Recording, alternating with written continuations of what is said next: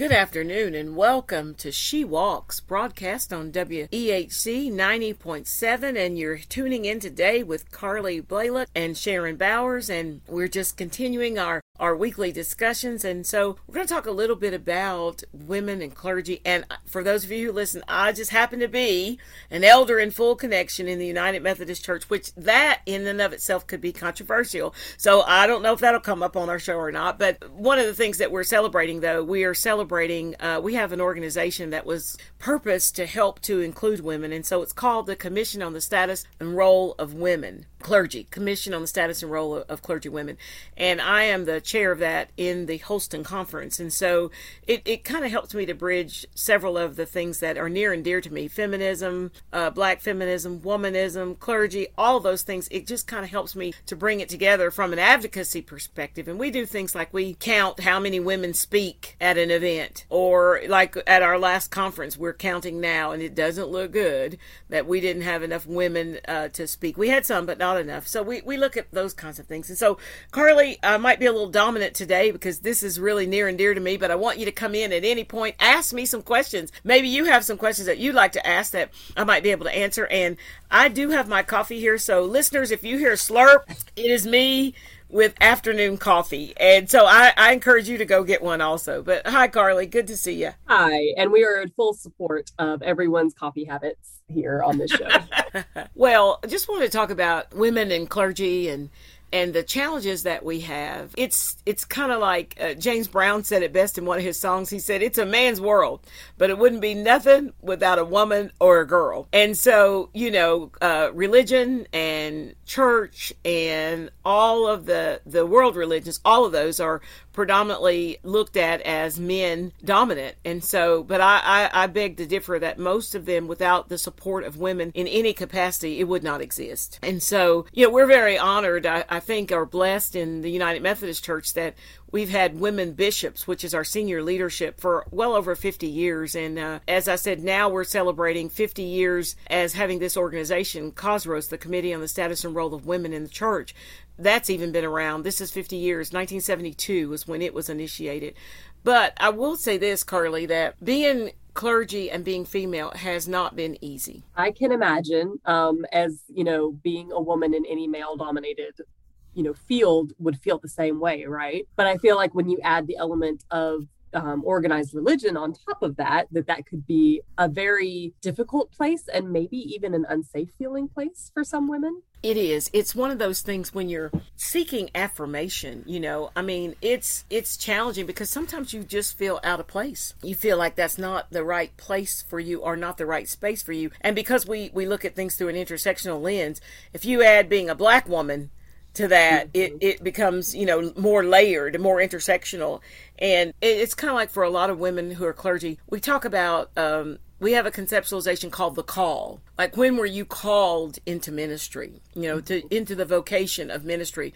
When were you called into it? And even the call story for women supposedly they say everybody experiences the same call. It's about six different things that you go through. Uh, i think his name is Norman Habel who talks about the call. But but there's some additional things for women because one of the things that happens is you have to question because you are female. You have to question where men don't have to question their sexuality as part of their call to do this work. So you're you're believing that you're called into this great work to spread the gospel, to share, to do all this and at the same time in the back of your mind is how could I be called I'm a woman.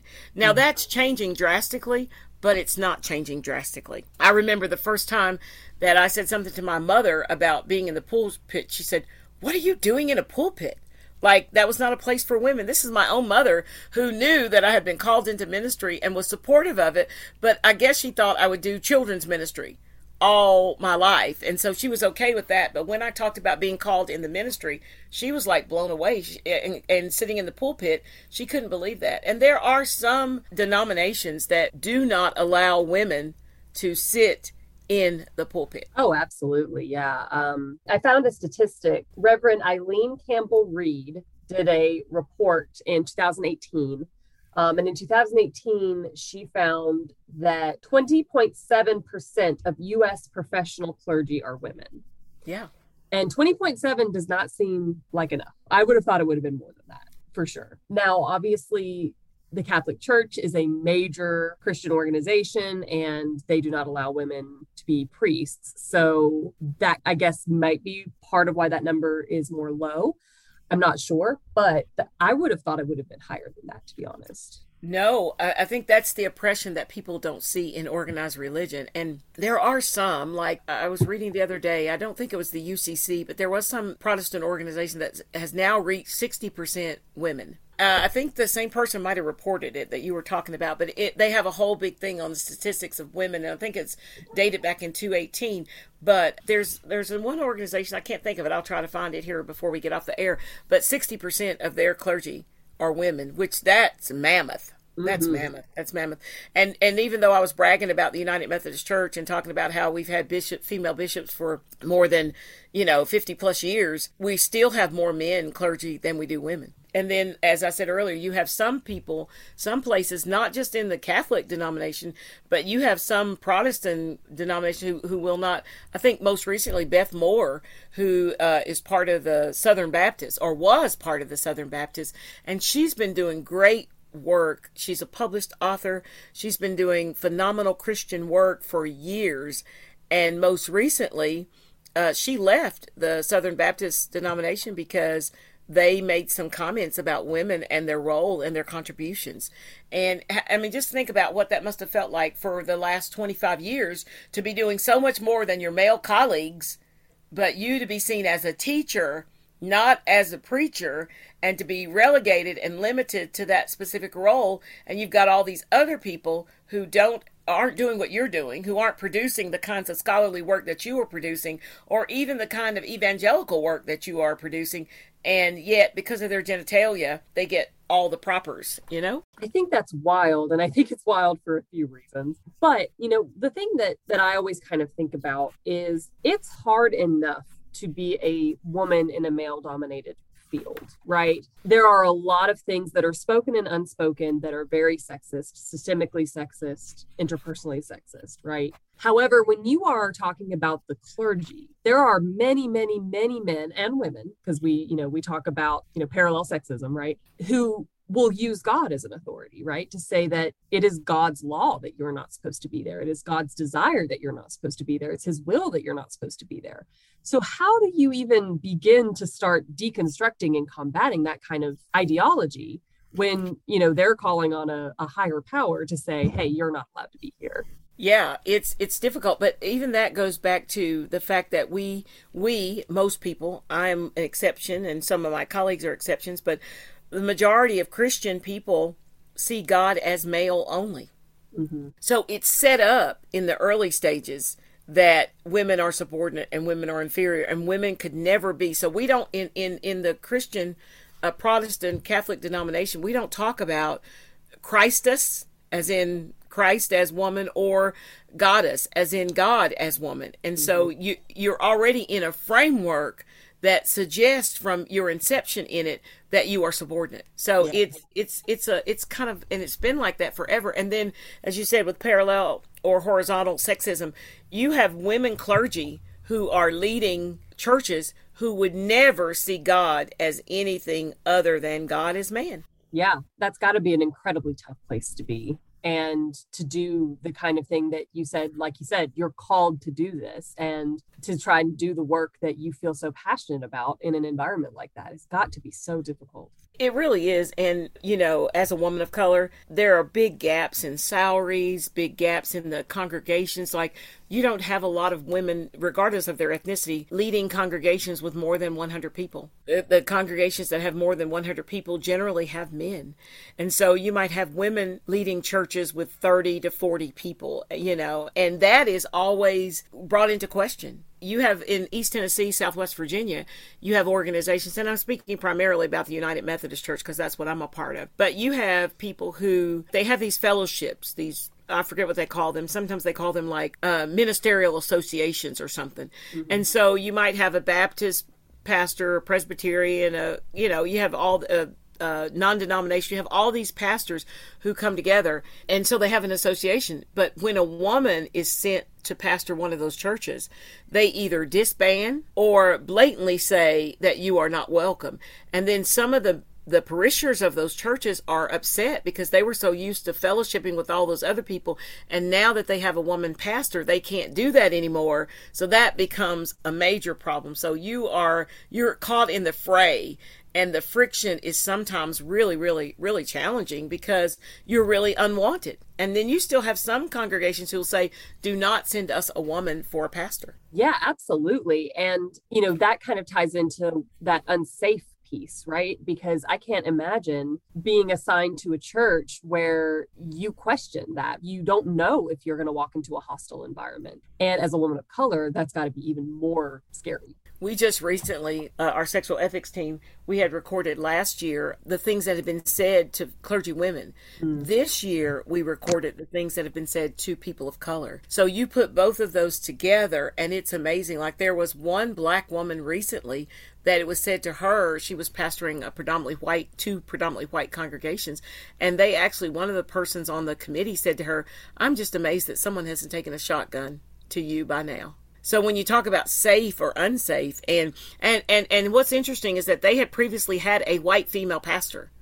So for them to say that someone was going to take a shot, she, they were surprised that someone hadn't taken a shotgun to them, was saying more about her ethnicity than about her gender. Because the previous pastor, whom I guess they loved, was white and female, but the fact that she was black and female merited someone taking a gun to her. And when you think about church and spiritual you know places of worship they're supposed to be sanctuaries they're supposed to be safe spaces for people and you know how safe is that Right, and many of the the numerics, if you if you did demographics, the majority of people in the churches are women. They are not men. Men don't go to church, quote unquote. I know that. I know you all are saying I go to church. I, I'm just using a generalization, but the majority of the membership in the church are female. Right. In fact, I was going to say that. So I was raised Catholic, and as we just talked about, you know, all priests are men. However, when I think about youth group leaders, when I think about the women running the church, the women like making the decisions, being the treasurers in positions of leadership, they're all women.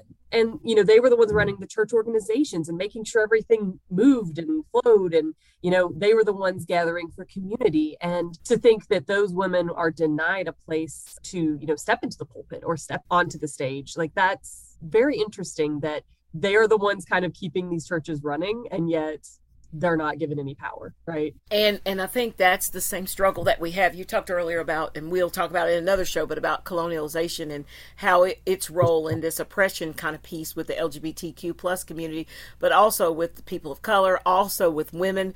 You know there are gatekeepers and those gatekeepers who are traditionally white and male do not want to move over and allow additions that are other than them. And and that's a generalization. You have some people who are welcoming and affirming but in general, that just simply does not happen. And salaries are inequitable. We keep seeing men serving at large churches. In in my conference, in the Holston conference this year, for the first time, we have several women at some of the elite churches that are that are now doing. But we often laugh and say, now that the church is in trouble, now that the tr- church is experiencing, we are, for those of you who do, do not know, the United Methodist Church is currently uh, having a difficulty. We're having, we're talking about disaffiliation. And that disaffiliation is because of the inclusion of the LGBTQ plus community. So our church, the United Methodist Church, is willing to split yet again they split uh, slavery, uh, enslavement back uh, in the day, but they're willing to split again at, so that they do not have to quote unquote include members our my brothers and sisters of the LGBTQ plus community in leadership roles. We're willing to say that's enough. So we have massive churches who are taking their building and they are leaving. And they allege that they are leaving because of the LGBTQ plus community. And and they are, but this is not the first time the United Methodist as a denomination has disagreed. That's why if you go somewhere and you have a first and a second church, this was over slavery. You know, uh, first and second United Methodist church in the same town, one was pro slavery, the other was was against. You know, so it's kind of like here we are about to have the same thing with the LGBTQ plus community. And as you said earlier, Carleigh, how do you do that all in the name of a welcoming, safe, affirming place for all? Yes Absolutely. And, you know, there are gay clergy who are out and proud, which is incredible. But there are a lot of gay Christians um, who are looking for churches that will accept them and affirm them. And it just adds a whole other layer, like you said, to that piece of, you know, if we're saying that church is a place that welcomes everyone, if we're saying that this is a safe place, that this is a place of sanctuary, it has to be that for everyone. Yeah, and you look at who who is the they that's saying this. The same they said that women were not welcome. The same they said that blacks were not welcome. It's the same they that's saying that the LGBT uh, LGBTQ plus that they're unwelcome. It's the same they. Mm-hmm. I, I, guess I just get excited when I when I think about that. It's not any different, and they is the dominant group, and the dominant group are white and male, or white and female, or black and male. And then when you get past that, everyone else is experiencing major oppression, and um, in some form or another. And so, uh, you know, to exclude them, and and and and I think being clergy and being female, even the pandemic had a different effect on female clergy than it did on other people. We know in our jobs, women were working and how difficult, you know, that was for women. The, the, the brunt of the pandemic fell on us as women. But women pastors, it's even worse because they have to consider, you know, running these churches, like I said, that have less than 100 people. But when you're a pastor and you're a woman, you end up doing mothering if you're not careful, you end up your your natural quote unquote instincts and your socialized way of being works against you instead of for you. Yes, absolutely. And I think we did a lot of talking, I think, during Women's History Month about leadership and authority, right? So, like, when you think of an authoritative authoritative figure, who do you think of? Typically, a man. When you think of someone who experience who is a good leader, right?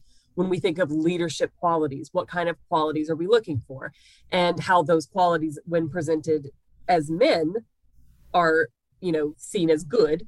But when those qualities are presented in a woman they're seen as oh well she's cold or she's stern or she's you know not warm and inviting. And so i'm sure that that is compounded when you are in a mem- in a position of power within a church right?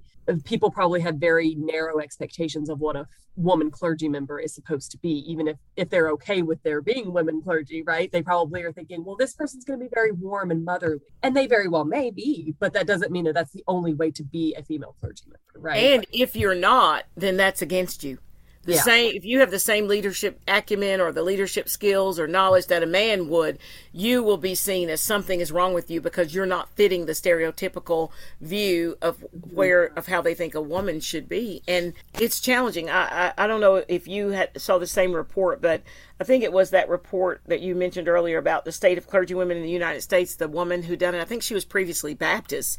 Anyway, go figure. But these were some of the stats that I wanted to share that were from, uh, this was 2018, but it says in 1960, women were 2.3% of U.S. clergy in 2016 they were 20.7 i think you said that earlier and you mm-hmm. said you thought that there would be some more since 2015 roman catholic lay ministers outnumbered priests in the united states and 80% of them are women i know that's what i'm yeah. saying in 2017 women remain fewer than 25% of the seminary faculty and deans and just 11% of the presidents in most mainline denominations, the percentage of clergy women has doubled or tripled since 1994.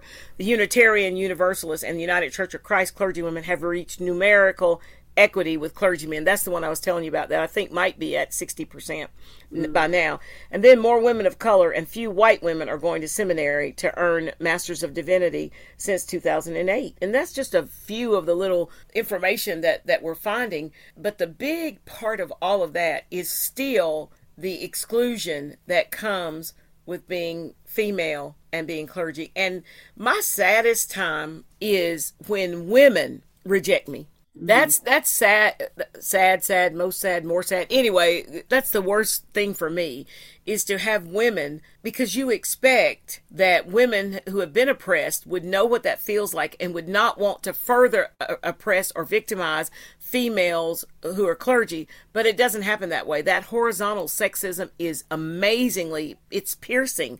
It is it is so difficult. Just the other day, my mother was in the hospital and there was a, a young man there. I say young man, I think he's in his he's almost 60, so not how young is young, but he was there and he was talking about my mother's pastor and he called her Ms. And and I just flew into him. I was not very kind or not very nice because you know, I said, You attend a Baptist church. I would never hear you call your Baptist pastor Mr. anything. You're going to always call him Reverend. And as a matter of fact, my mother's pastor has more credentials to be called Reverend than your pastor does. My mother's pastor is a seminarian with all the rights and privileges that go with that and has been endorsed by her congregation. And your pastor does not have those same qualifications. So if you're around me, you need to call her Reverend the same way you call your pastor Reverend. And boy, he he looked at me like, "What happened to her? You know, she get up on the wrong side of the bed or what?" But it's just you still hear those kinds of things. I mean, that was the other day. That was Monday. Yeah. It's not like that was four years ago or forty years ago. That was Monday. That people are still seeing clergy women and calling them Miss and thinking that they're doing them a favor by calling them Miss. No, I completely agree with that. And I'm very glad that you put him in his place because he needed that. yeah. Um, and it's the same thing that doctor, professor, you know, all of those things come right back down to that. But especially with Reverend, you know, and like you said, she has earned that title. So yeah. give her the respect of referring to her with her title, please. Yeah, but did did not and and would not. Although I did get a text from him later giving me a status of my mom, and he said Reverend Blank came by. So well, yeah, so I think that you know, even though I had a tiree and I lost it for just a few moments, but I think that's what happens. And some people say, "Well, I wouldn't worry about that." Well, when you don't worry about it, then you are complicit and you allow it to continue to go on and on. And I do not. I'm not one that wants to live by titles, but I think when it's earned, it's due, and especially if you're disseminating it based on gender Oh yeah, no, I mean I agree with you. I think there's a maybe a broader conversation to be had about titles and, and things like that in general. However, you know, the men always get the titles and the women don't. So until it's until we're up playing on an equal playing field, maybe that conversation can wait. Yeah, I mean I think I think it happens it happens all the time. And and it doesn't I guess for me, you know, having been to seminary having gotten the appropriate degree, having a great big student loan, and all mm. those things that go with it. And then I see what, what I would refer to affectionately as a jackleg preacher, somebody who comes in, does a trial sermon, gets up, and now from that time on, they are called reverend. And they probably haven't even read the Bible in its entirety. But from the time that they make their trial sermon or they preach or whatever, from then on, everybody refers to that person as Reverend. You have a female who's gone through all of the qualifications and you have to fight to be acknowledged. And they think they're doing you a favor when they do something by calling you Ms. So I just think that it, it's just, uh, it's challenging. And it's, and as I was saying earlier, the pandemic has made it worse because you're, you already have a stressful life as a clergywoman. And then you add pandemic on top of that I read an article not too long ago. I forget what the stats were, but it seems like it was two in six or something that reported that every day they had thought about quitting. So it's challenging. And and then I see my brothers and my sisters who are part of the LGBTQ plus community who are hiding. They're in hiding because they're afraid that if they come out, especially in our denomination, if they were to come out, they would lose their credentials they would have to submit all that they work for and all that they've done just by acknowledging who they are. So there are layers, if you will, in being a woman and being clergy. And and and I know we're just we're just getting it. We just left Pride Month last uh, last month, and uh, and just recently. I mean, this is all documented information. So we just had a young man who been to seminary and is ready to start the process, and had to leave the Holston conference to go to another conference, the Mountain Sky Conference, which is the only one that has a uh, a lesbian uh, out lesbian bishop.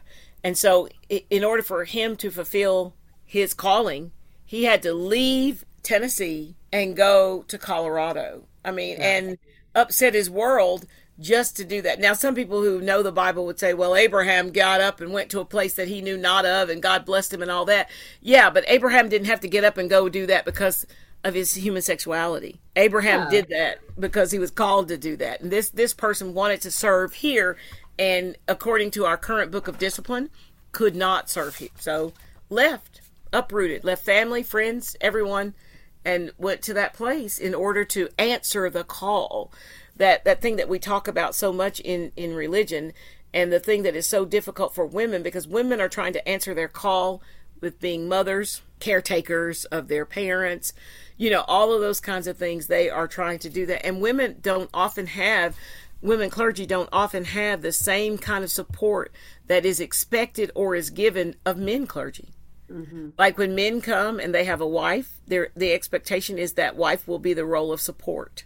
Mm-hmm. When women are clergy, and this is not all true all the time, but when women are clergy, men are not expected to be the same kind of support they're expected to still go off and have their career and do whatever they do. So this woman is trying to run this congregation without the same support had she been male that she would have had from her partner. And the expectations in the church community are not the same either. So I, I think the struggle is real, Carleigh. We're we're trying to figure out how best to do that and what's going to change the tide for those statistics. I'm not real sure what's going to do that. But I, I do know that if women come together and if women stand together, I, there are some things we could start doing that would help tremendously. I tell male pastors all the time, just like I tell white male pastors all the time, go ahead and pave the way for who might come after you. So start if you believe it. You can't do what you don't believe, but you should believe it if you're who you say you are. But start promoting inclusivity start promoting that. You know, you're in a, especially white males in a, in a, per, a place of privilege, they can start to do that. How can they do that? By bringing in the other to the church, by celebrating, by what they say out of their mouth, by having small groups, by talking, by sharing. And, you know, the United Methodist Church right now, we're at a crossroads. We're at a mm-hmm. crossroads because we have people that are large number of people that are leaving and they say that they are leaving because of the LGBT LGBTQ plus issue, but I believe they're leaving because of their long-standing quest for privilege, and and it's been it's been interrupted by a black man, it's been or a Latinx man, it's been interrupted or a Asian man, it's been interrupted by a Asian, black, or Latinx female, and so I think they're just trying to create places and spaces that once again will allow you know hierarchical leadership. Well we're getting close to the end of our time, but what okay. I wanted to do before we jump off, shout out to Reverend Bowers, who will very soon be Dr. Reverend Bowers or Reverend Dr. Bowers. I'm not sure which one comes first, but Reverend Doctor. Reverend Dr. Bowers. And um, so we're very excited and happy for you for that. Thank but, you. But um, you've done an incredible amount of scholarship around Black feminist, womanist, but also religious uh, scholarship.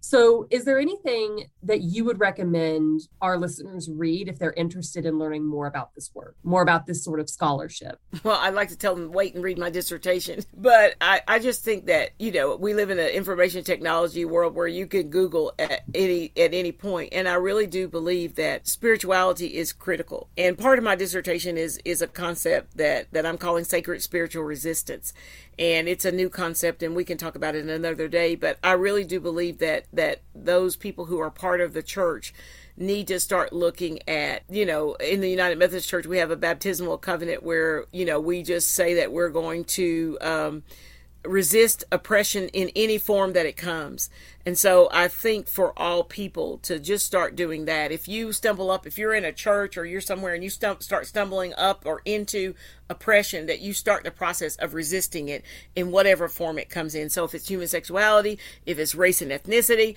you know, if it's classism, whatever it is, when you start running into that, there's the point right there for you to start to try to dismantle and deconstruct it. So um, I don't have any any uh, things scholarly just to add. Uh, except I, I do believe that sacred spiritual resistance is going to be it's a nascent concept but i do believe that it is not just because it's my concept but i believe it's the part that's missing that allows us to do that agitation that allows us to create agency for all people that allows us to be advocates and ultimately gets us to where we can do activism. And and the church has forgotten. There's a prophetic word in the church. There's a prophetic word that clergy women are preaching and teaching, and that really is about freedom for all.